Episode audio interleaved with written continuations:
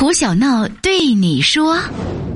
没有规矩不成方圆每个人都遵守校规校纪了才能让校园变得安全有序。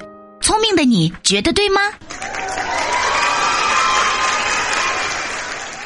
亲爱的小伙伴你犯过哪些印象深刻的小错误吗？快留言和我分享一下吧。如果你喜欢胡小闹的笑话记得要把快乐和小伙伴们一起分享哦。